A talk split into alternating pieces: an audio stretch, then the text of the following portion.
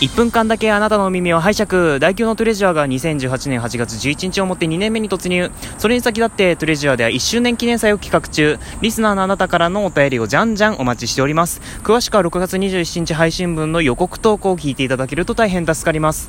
ということで今回の1分間 CM 何をするかというと大凶コーナーに参加してみた。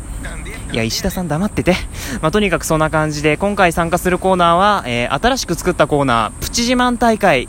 さあエントリーナンバー0番大凶ね今回大凶さんは何をプチ自慢するんでしょうか。